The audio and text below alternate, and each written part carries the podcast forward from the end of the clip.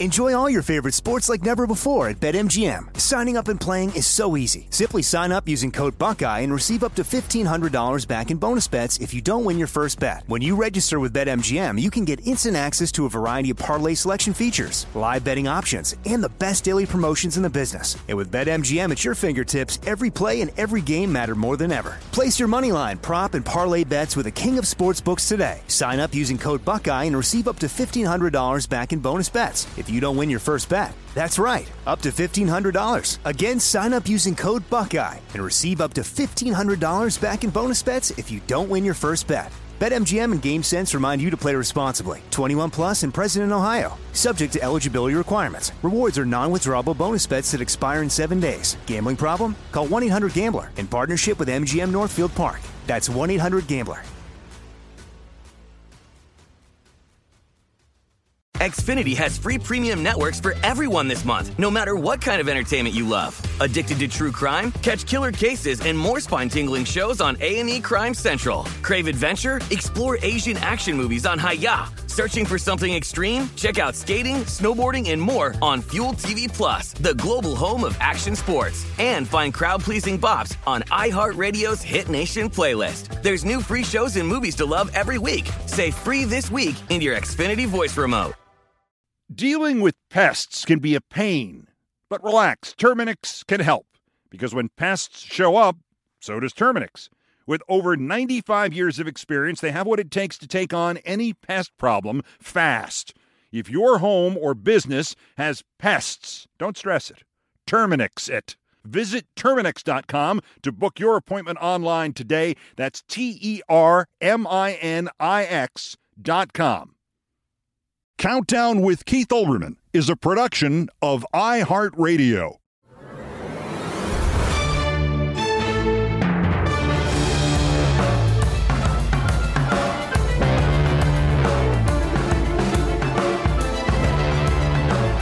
After spending most of his life as a bully, Rudolph William Louis Giuliani will go out as a coward when it takes the jury more than one day to decide how much money you owe the people you lied about.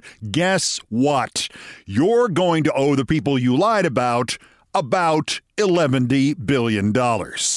Because guess what did not happen yesterday as testimony ended in the Ruby Freeman, Shay Moss, Rudy Giuliani case? I was proven to be telling the truth, and they were proven to be liars.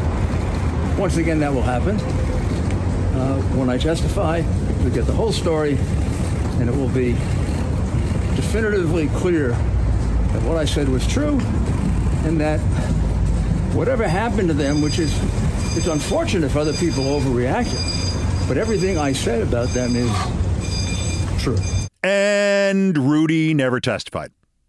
Must have been laryngitis.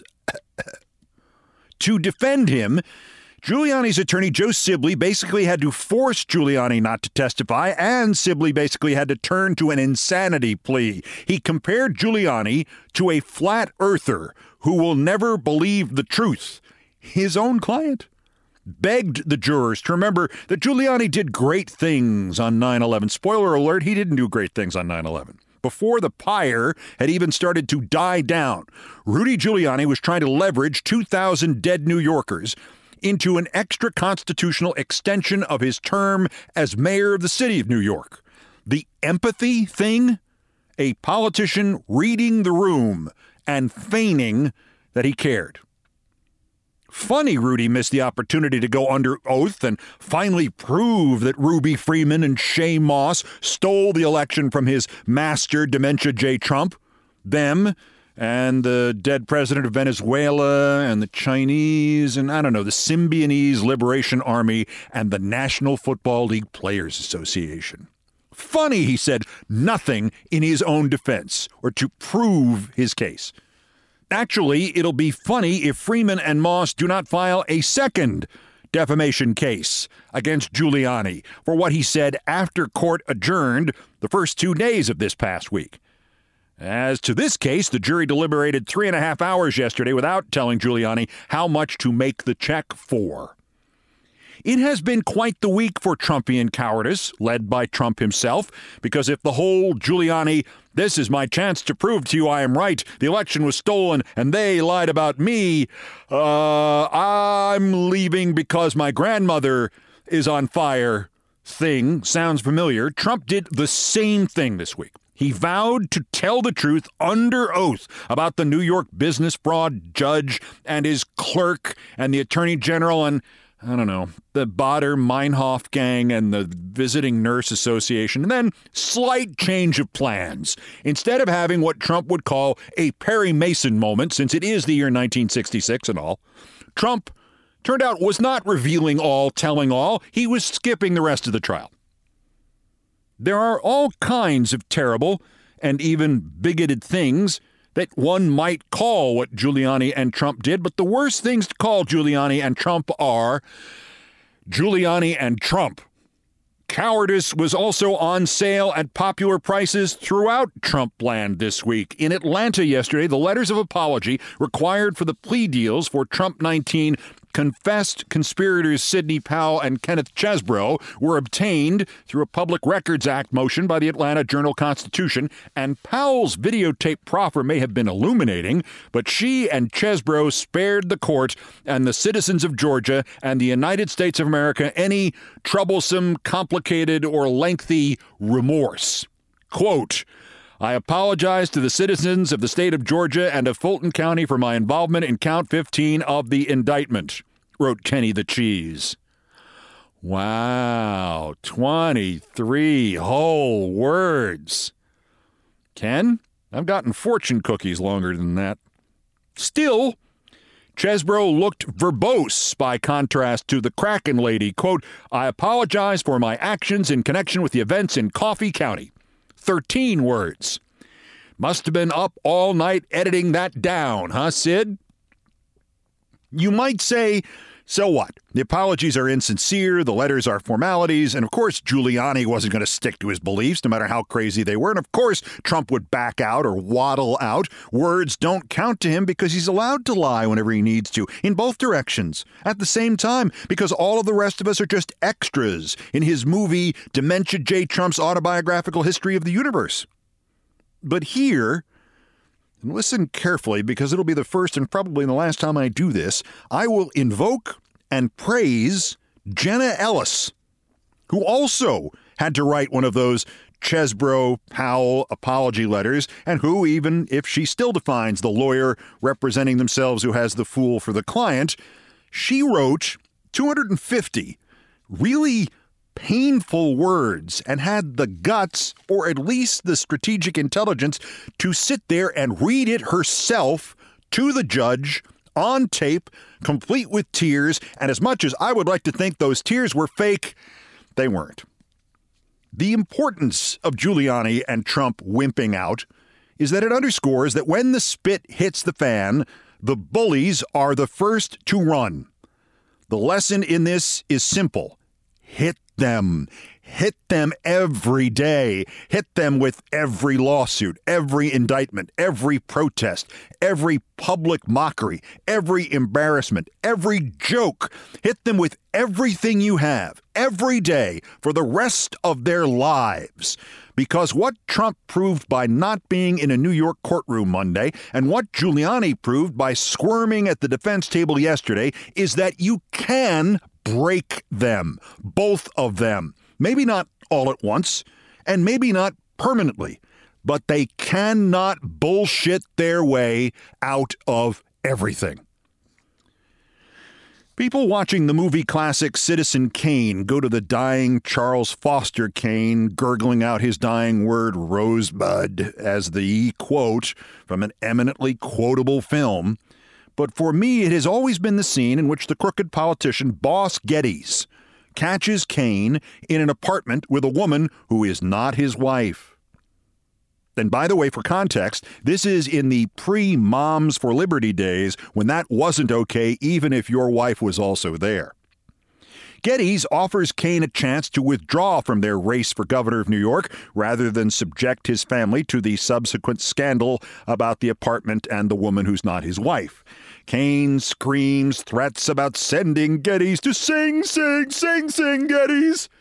Geddes, presented by actor Ray Collins as the definition of the banality of evil, answers him flatly.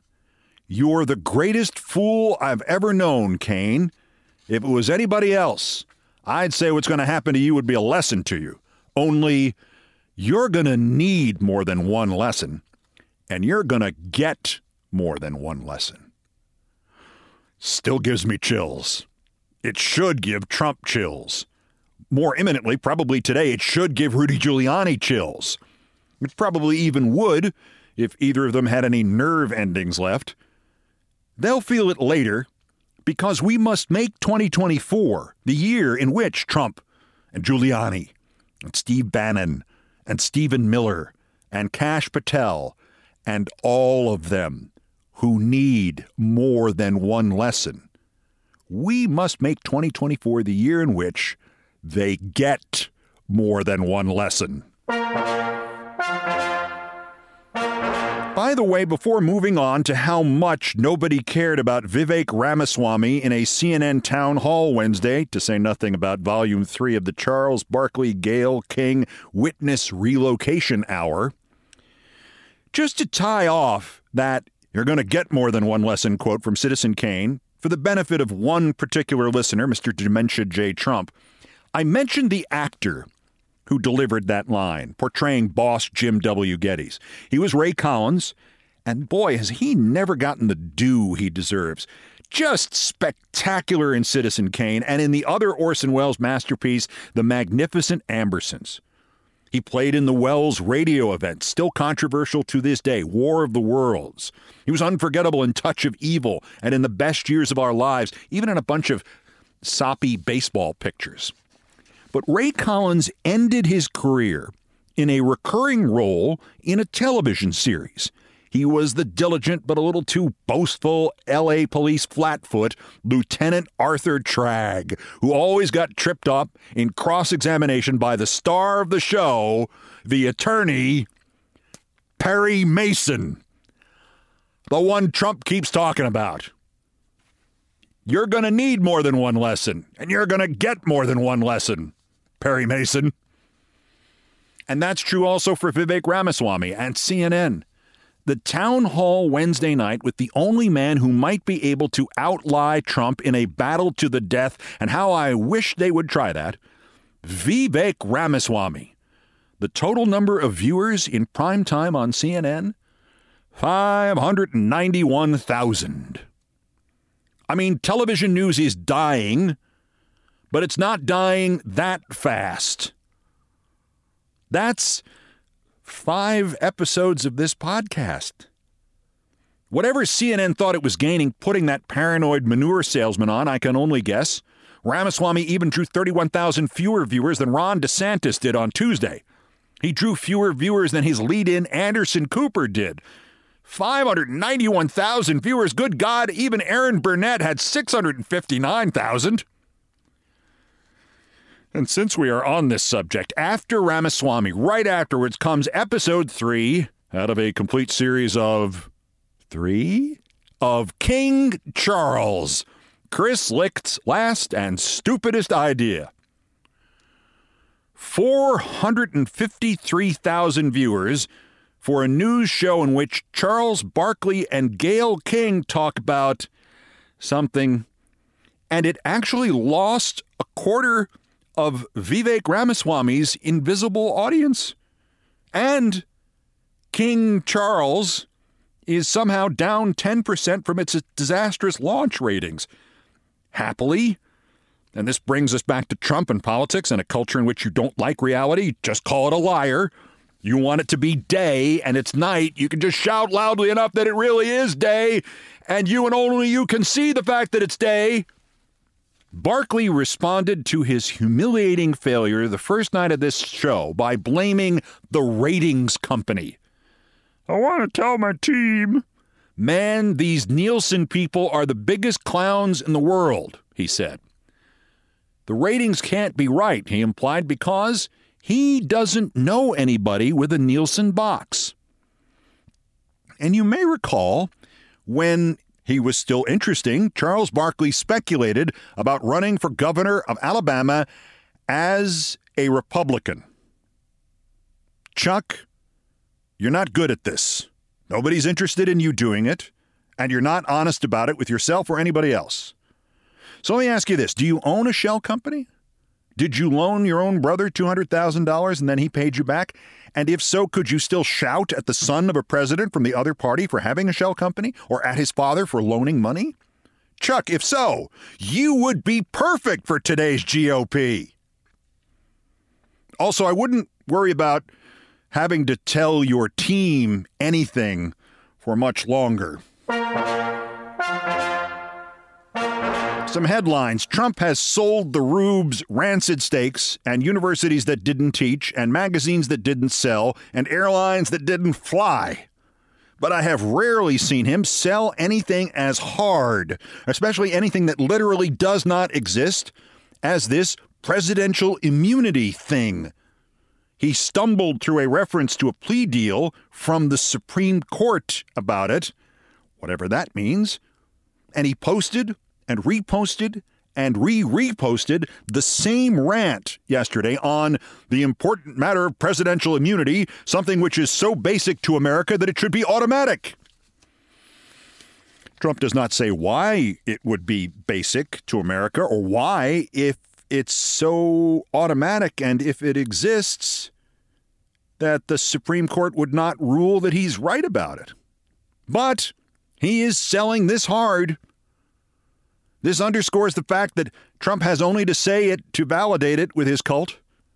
I doubt anybody would bother, but I guarantee you if you polled Dementia J's slaves, they would insist by 90 or 95% that, no, he had testified this week in the New York business fraud case. I saw him. And then if he came out and said, no, he did not testify because he was being unfairly gagged, 90 or 95% would then say he had not testified. I do not know what to do about these people. I do know they are incompatible with a free society, with a representative form of government. And if it has to be that or them, it's going to have to be that. By the way, Trump lost again, this time before a three-judge state appeals panel in another attempt to overturn the gag order so he can resume trying to get Judge Arthur Engeron's family and his clerk killed.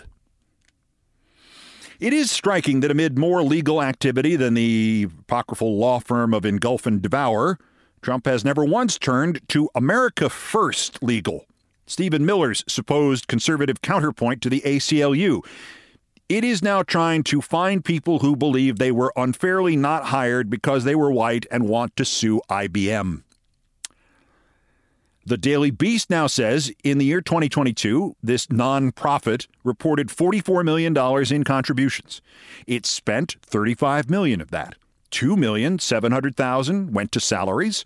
$1.5 million was spent on lawsuits and other legal services.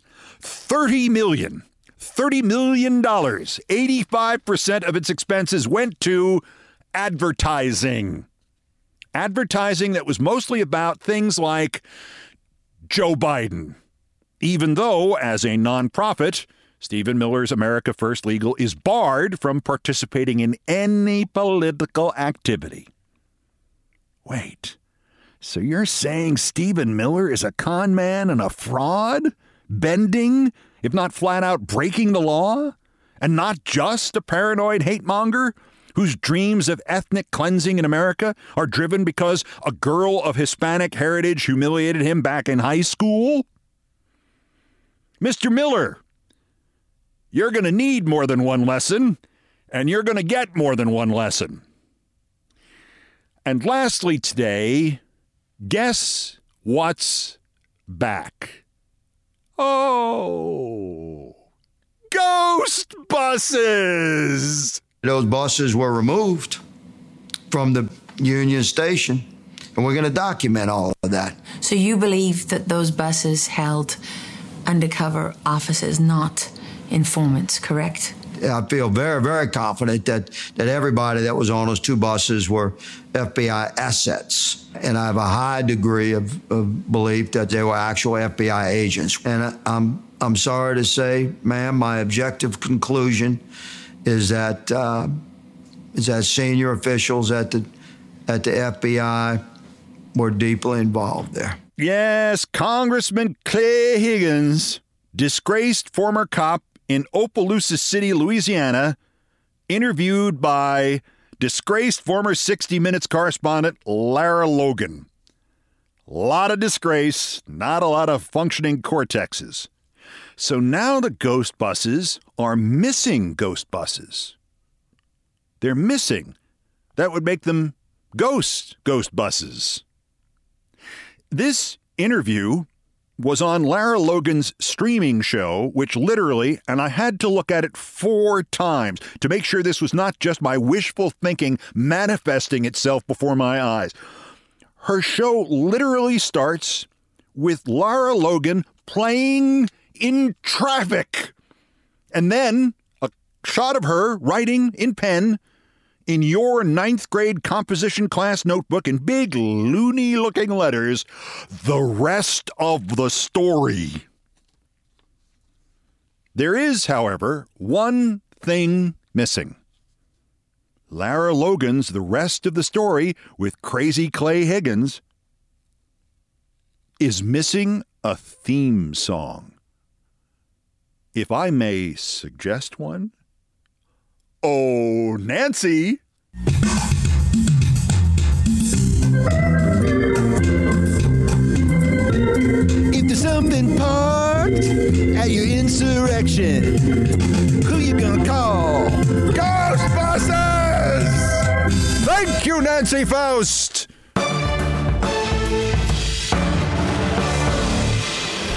You know, it occurs to me, if she had called the series Lara Logan Playing in Traffic, people might have watched. Also of interest here, just when you thought the Republican Party had reached some kind of apogee of cynicism and corruption in George Santos, wait till you see who they have lined up to run for the House seat he had to resign in what passes for Republican shame. First hint, she's a registered Democrat. That's next. This is Countdown.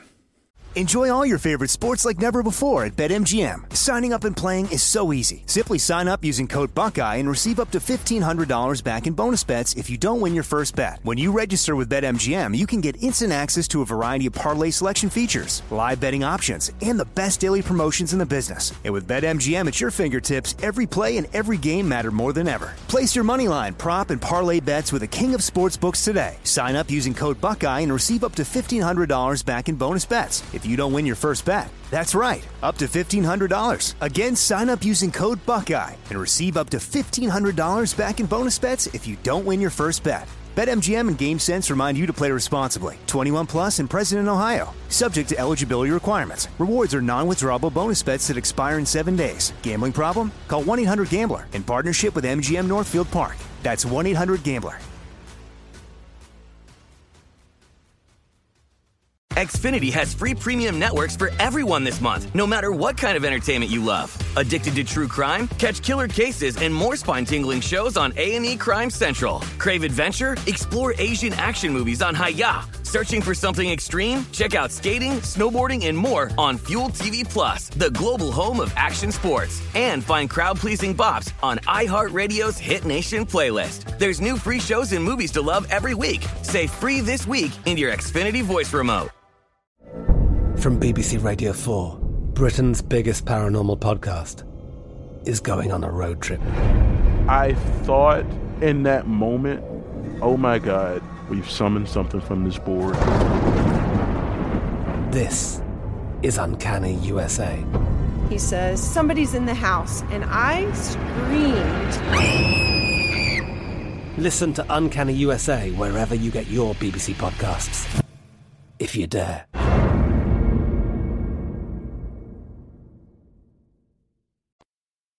This is Countdown with Keith Olbermann.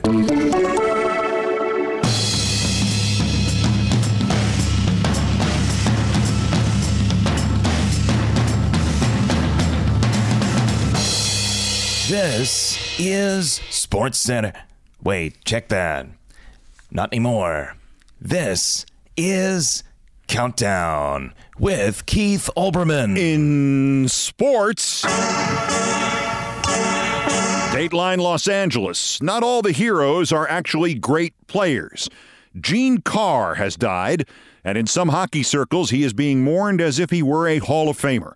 The fourth pick in the NHL draft in 1971, he made the St. Louis Blues opening night roster as a 20-year-old with no professional experience, and he broke into the league as perhaps the fastest skating player of his generation. His father had played briefly in the NHL. Gene Carr's mother was a championship speed skater. In the NHL of 1971, not everybody was even a good skater, and almost nobody wore a helmet. So Gene Carr, young, blonde-haired, long-haired, going from end to end of the rink, his locks flowing behind him, looked like a superstar. 14 games into his NHL career, the New York Rangers traded four top prospects to St. Louis for him, and Broadway welcomed Gene Carr as a hero. And in the next 139 games with the New York Rangers, Gene Carr scored 18 goals. That's not a lot. It became the subtext of games at Madison Square Garden. Gene Carr could skate from one net to the other in about 4 seconds, but if you gave him 4 minutes in front of the opposing net, he still could not score a goal. As the legendary New York-born referee and Rangers announcer Bill Chadwick once lamented, more in sympathy than in anger, Gene Carr couldn't put the puck in the ocean if he was standing on the pier. The Rangers eventually gave up and traded Gene Carr to the Los Angeles Kings in 1974. Still just 23 years old and playing in a totally no-pressure hockey environment, meaning there were about 9,000 regular Kings fans in those days. Carr played well. He learned to fight a little bit. He scored 15 goals one season, and he fell in with the celebrity crowd. One day he brought some friends to a Kings home game at the Fabulous Forum. His friends were the Eagles. The Eagles. Glenn Fry and Don Henley and everybody. And whatever else Gene Carr had or had not done when he died this week, he will last as long as rock and roll does. Because if you've ever heard the Eagles song, New Kid in Town, the new kid in town, the guy they wrote that song about, reportedly anyway, was Gene Carr. Gene Carr, 79 career NHL goals and a number one hit on the charts, was 72 years old.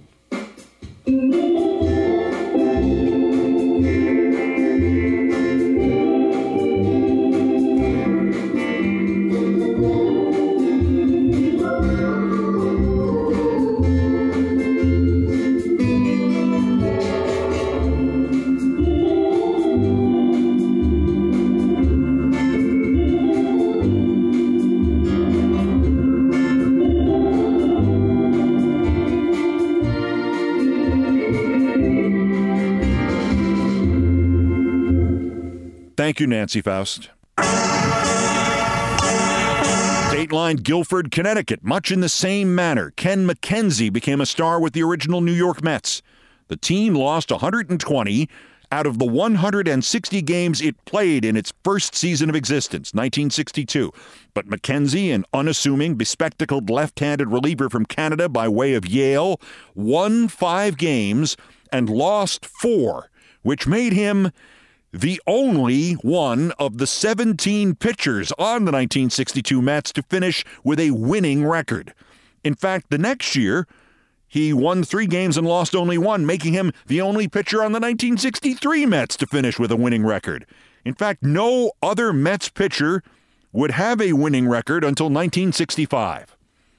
Others suffered through the early years of the Mets. Ken McKenzie, later the baseball coach at Yale, then an alumni executive at the university, reveled in them. He made it to the Mets' 2022 Old Timers Day in a wheelchair. His license plate on his car read 1962 Met, and his humor was consistent for 60 years.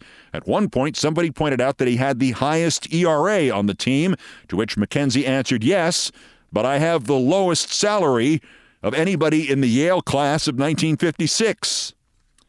Ken McKenzie died at his home yesterday morning. He was 89 years old.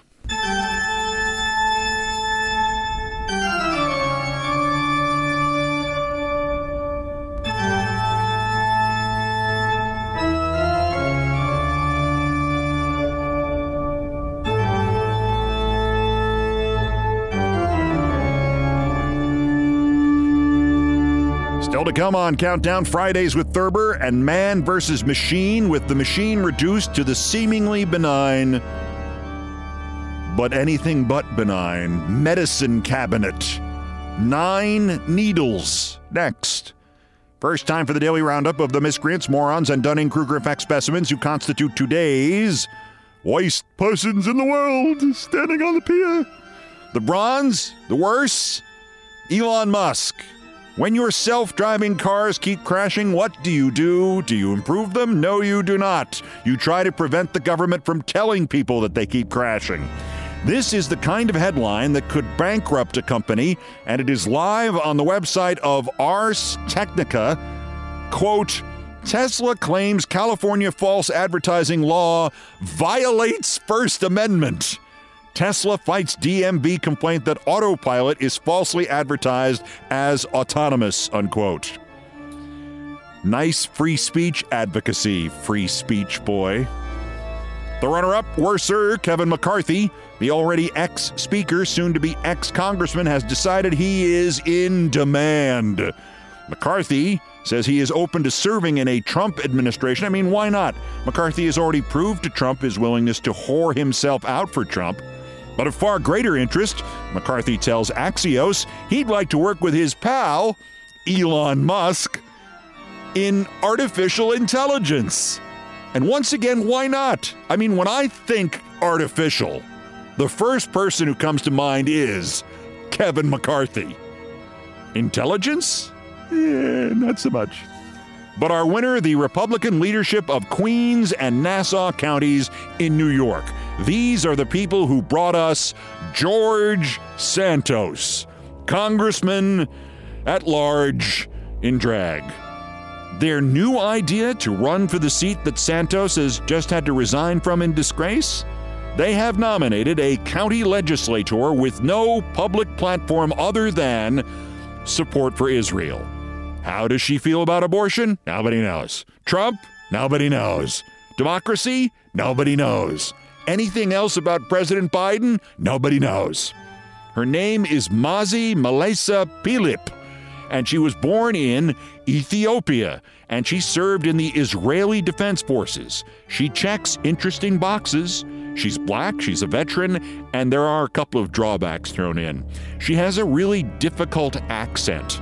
She makes George Santos sound like a generic voiceover announcer. And her name is pronounced Mazi, but it's spelled M-A-Z-I. You know, like Nazi, but with an M. Her only tenuous connection to Congress is she campaigned alongside and called a, quote, amazing friend, George Santos. Oh, and one more little detail. The new Republican candidate for the House, Ms. Mazi Malesa Pilip, is a registered Democrat. Nassau and Queens County Republicans just nominated a Democrat for Congress. Hey, you know, Santos is hugely popular on that Cameo thing. Think of his name recognition. Give him some time to cool off. Maybe we can run him again. The Nassau and Queens County leadership of the Republican Party. Today's worst persons in the world. Like Nazi, but with an M.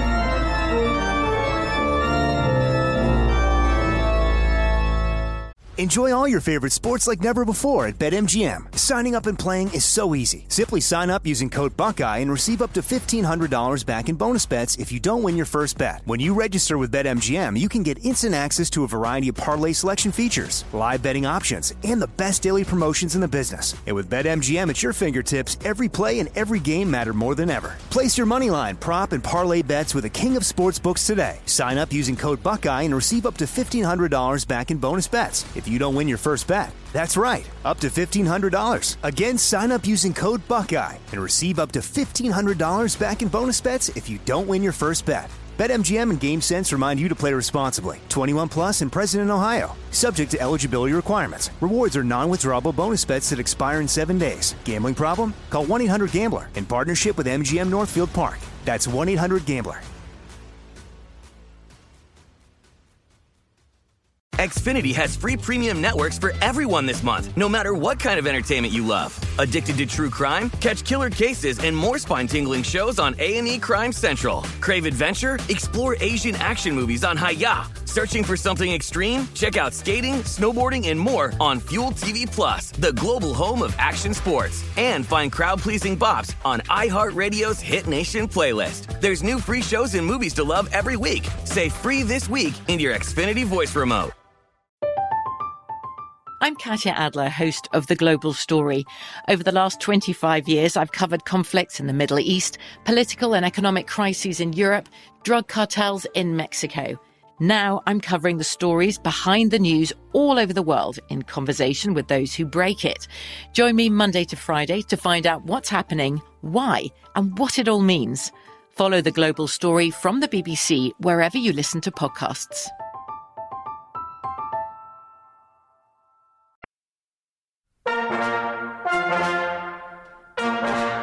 Just ahead, Fridays with Thurber and a doubleheader, including one of his fables, word for word, the funniest and most incisive stuff ever written. The City Mouse Goes to the Country. Next, first time for more dogs you can help. Every dog has its day. In fact, 9 dogs and 11 cats, 9 ducks, 2 emus, 3 rabbits, a parrot, 24 silky chickens, and 90 rescue chickens.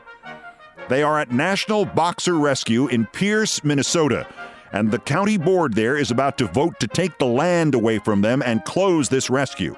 They're $30,000 in debt with almost no donations coming in and no idea where the animals will go if they have to close. If you think placing rescue dogs is tough, imagine rescue chickens and rescue emus. And crazy as it sounds, many of them are special needs.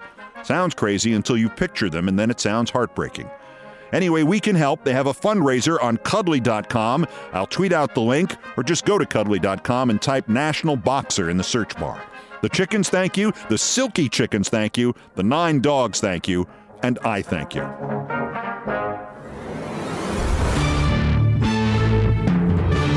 To the number one story on the countdown, and it's Fridays with Thurber, and a lot of his work details the fundamental clash between people, husband and wife, he and various relatives, a guy in a bed and a seal, 2 animals representing any 2 humans in conflict.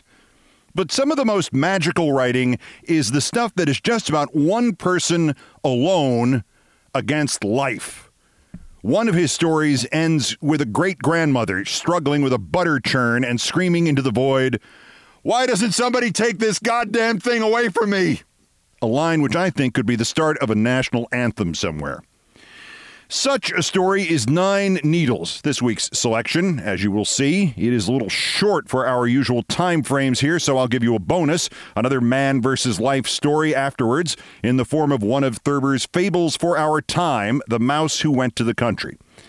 But first, it's unlikely this event has ever happened to you, but the anxiety, that should be immediately familiar. 9 Needles by James Thurber. One of the more spectacular minor happenings of the past few years, which I am sorry that I missed, took place in the Columbus, Ohio home of some friends of a friend of mine. It seems that a Mr. Albatross, while looking for something in his medicine cabinet one morning, discovered a bottle of a kind of patent medicine which his wife had been taking for a stomach ailment. Now, Mr. Albatross is one of those apprehensive men who are afraid of patent medicines and of almost everything else. Some weeks before, he had encountered a paragraph in a consumer's research bulletin which announced that this particular medicine was bad for you. He had thereupon ordered his wife to throw out what was left of her supply of the stuff and never buy any more. She had promised, and here now was another bottle of the perilous liquid. Mr. Albatross, a man given to quick rages, shouted the conclusion of the story at my friend. I threw the bottle out the bathroom window and the medicine chest after it. It seems to me that must have been a spectacle worth going a long way to see. I am sure that many a husband has wanted to wrench the family medicine cabinet off the wall and throw it out the window, if only because the average medicine cabinet is so filled with mysterious bottles and unidentifiable objects of all kinds that it is a source of constant bewilderment and exasperation to the American male. Surely the British medicine cabinet and the French medicine cabinet and all the other medicine cabinets must be simpler and better ordered than ours.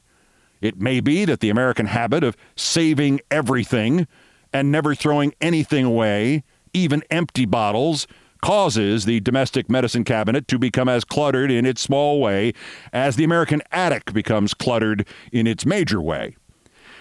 I have encountered few medicine cabinets in this country which were not packed jammed with something between 150 and 200 different items, from dental floss to boracic acid, from razor blades to sodium perborate, from adhesive tape to coconut oil. Even the neatest wife will put off clearing out the medicine cabinet on the ground that she has something else to do that is more important at that moment, or more diverting. It was in the apartment of such a wife and her husband that I became enormously involved with a medicine cabinet one morning not long ago. I had spent the weekend with this couple. They live on East 10th Street near Fifth Avenue. Such a weekend as left me reluctant to rise up on Monday morning with bright and shining face and go to work. They got up and went to work, but I didn't. I didn't get up until about 2:30 in the afternoon. I had my face all lathered for shaving and the washbowl was full of hot water when suddenly I cut myself with the razor. I cut my ear. Very few men cut their ears with razors, but I do. Possibly because I was taught the old Spencerian free wrist movements by my writing teacher in the grammar grades. The ear bleeds rather profusely when cut with a razor and is difficult to get at. More angry than hurt, I jerked open the door of the medicine cabinet to see if I could find a styptic pencil, and out fell from the top shelf a little black paper packet containing 9 needles. It seems that his wife kept a little paper packet containing 9 needles on the top shelf of the medicine cabinet. The packet fell into the soapy water of the washbowl, where the paper rapidly disintegrated, leaving 9 needles at large in the bowl. I was, naturally enough, not in the best condition, either physical or mental, to recover 9 needles from a washbowl. No gentleman who has lather on his face and whose ear is bleeding is in the best condition for anything, even something involving the handling of 9 large, blunt objects. It did not seem wise to me to pull the plug out of the washbowl and let the needles go down the drain. I had visions of clogging up the plumbing system of the house, and also a vague fear of causing short circuits somehow or other. I know very little about electricity, and I don't want to have it explained to me. Finally, I groped very gently around the bowl and eventually had 4 of the needles in the palm of one hand and 3 in the palm of the other. 2 I couldn't find. If I had thought quickly and clearly, I wouldn't have done that. A lathered man whose ear is bleeding and who has 4 wet needles in one hand and 3 in the other may be said to have reached the lowest known point of human efficiency. There is nothing he can do but stand there. I tried transferring the needles in my left hand to the palm of my right hand, but I couldn't get them off my left hand. Wet needles cling to you. In the end, I wiped the needles off onto a bath towel, which was hanging on a rod above the bathtub. It was the only towel that I could find. I had to dry my hands afterward on the bath mat. Then I tried to find the needles in the towel. Hunting for 7 needles in a bath towel is the most tedious occupation I have ever engaged in. I could find only 5 of them. With the 2 that had been left in the bowl, that meant there were 4 needles in all missing. 2 in the washbowl and 2 others lurking in the towel or lying in the bathtub under the towel? Frightful thoughts came to me of what might happen to anyone who used that towel or washed his face in the bowl or got into the tub if I didn't find the missing needles. Well, I didn't find them. I sat down on the edge of the tub to think, and I decided finally that the only thing to do was to wrap up the towel in a newspaper and take it away with me. I also decided to leave a note for my friends explaining as clearly as I could that I was afraid there were 2 needles in the bathtub and 2 needles in the wash bowl and that they better be careful. I looked everywhere in the apartment, but I could not find a pencil or a pen or a typewriter. I could find pieces of paper, but nothing with which to write on them. I don't know what gave me the idea. A movie I had seen, perhaps, or a story I had read, but I suddenly thought of writing a message with lipstick. The wife might have an extra lipstick lying around, and if so, I concluded it would be in the medicine cabinet. I went back to the medicine cabinet and began poking around in it for a lipstick. I saw what I thought looked like the metal tip of one, and I got 2 fingers around it, began to pull gently. It was under a lot of things. Every object in the medicine cabinet began to slide.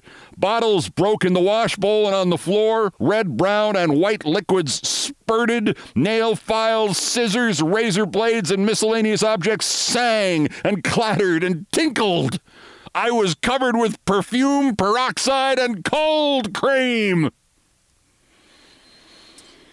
It took me half an hour to get all the debris all together in the middle of the bathroom floor. I made no attempt to put anything back in the medicine cabinet. I knew it would take a steadier hand than mine and a less shattered spirit.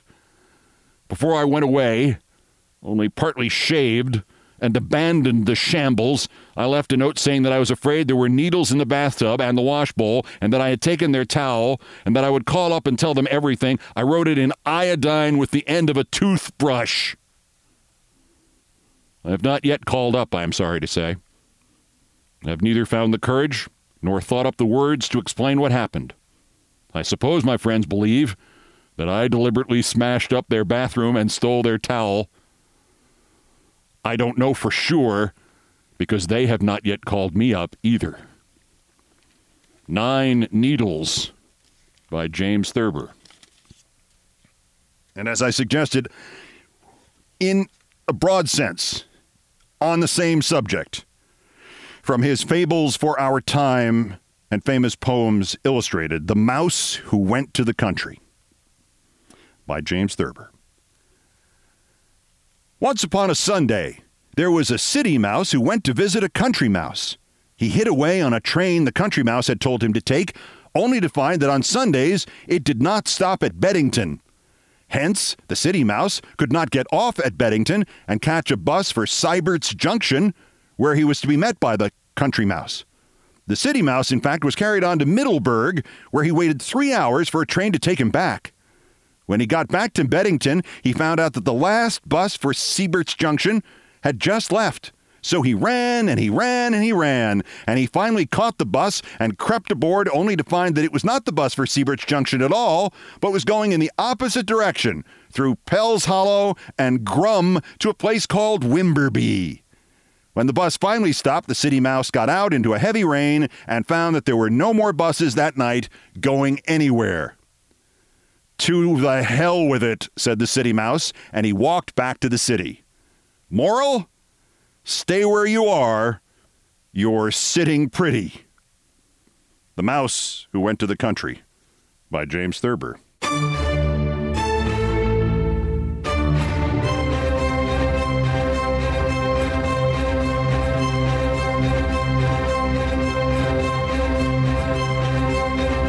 All the damage I can do here. Thank you for listening. Do me a solid and tell everybody who doesn't listen to listen. In fact, post it on your Facebook wall. I'm not on Facebook. I think that's part of the issue here. Countdown has come to you from the Vin Scully Studios at the Olbermann Broadcasting Empire in New York. There's a video that I do every night promoting this thing. You could put that on your wall. Countdown musical directors Brian Ray and John Philip Chennail arranged, produced, and performed most of our music. Mr. Chennail handled orchestration and keyboards. Mr. Ray was on guitars, bass, and drums, and it was produced by TKO Brothers. Other music, including some of the Beethoven compositions, arranged and performed by the group No Horns Allowed. The sports music is courtesy ESPN Inc. It was written by Mitch Warren Davis. We call it the Olbermann theme from ESPN2.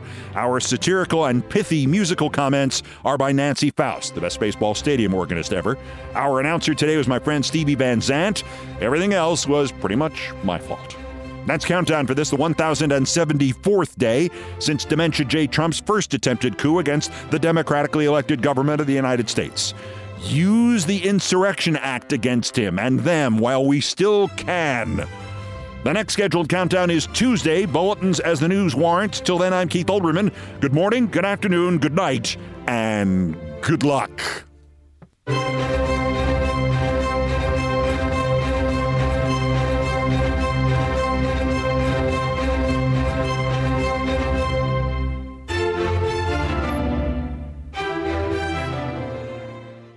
Countdown with Keith Olbermann is a production of iHeartRadio. For more podcasts from iHeartRadio, visit the iHeartRadio app, Apple Podcasts, or wherever you get your podcasts. At Bet365, we don't do ordinary. We believe that every sport should be epic. Every home run, every hit, every inning, every play. From the moments that are legendary to the ones that fly under the radar. See for yourself when you sign up today and get $150 in bonus bets when you bet just $5. Whatever the sport, whatever the moment, it's never ordinary at Bet365. 21 plus only. Must be present in Ohio. If you or someone you know has a gambling problem and wants help, call 1-800-GAMBLER. Terms and conditions apply. Xfinity has free premium networks for everyone this month, no matter what kind of entertainment you love. Addicted to true crime? Catch killer cases and more spine-tingling shows on A&E Crime Central. Crave adventure? Explore Asian action movies on Hayah. Searching for something extreme? Check out skating, snowboarding, and more on Fuel TV Plus, the global home of action sports. And find crowd-pleasing bops on iHeartRadio's Hit Nation playlist. There's new free shows and movies to love every week. Say free this week in your Xfinity voice remote. I'm Katya Adler, host of The Global Story. Over the last 25 years, I've covered conflicts in the Middle East, political and economic crises in Europe, drug cartels in Mexico. Now I'm covering the stories behind the news all over the world in conversation with those who break it. Join me Monday to Friday to find out what's happening, why, and what it all means. Follow The Global Story from the BBC wherever you listen to podcasts.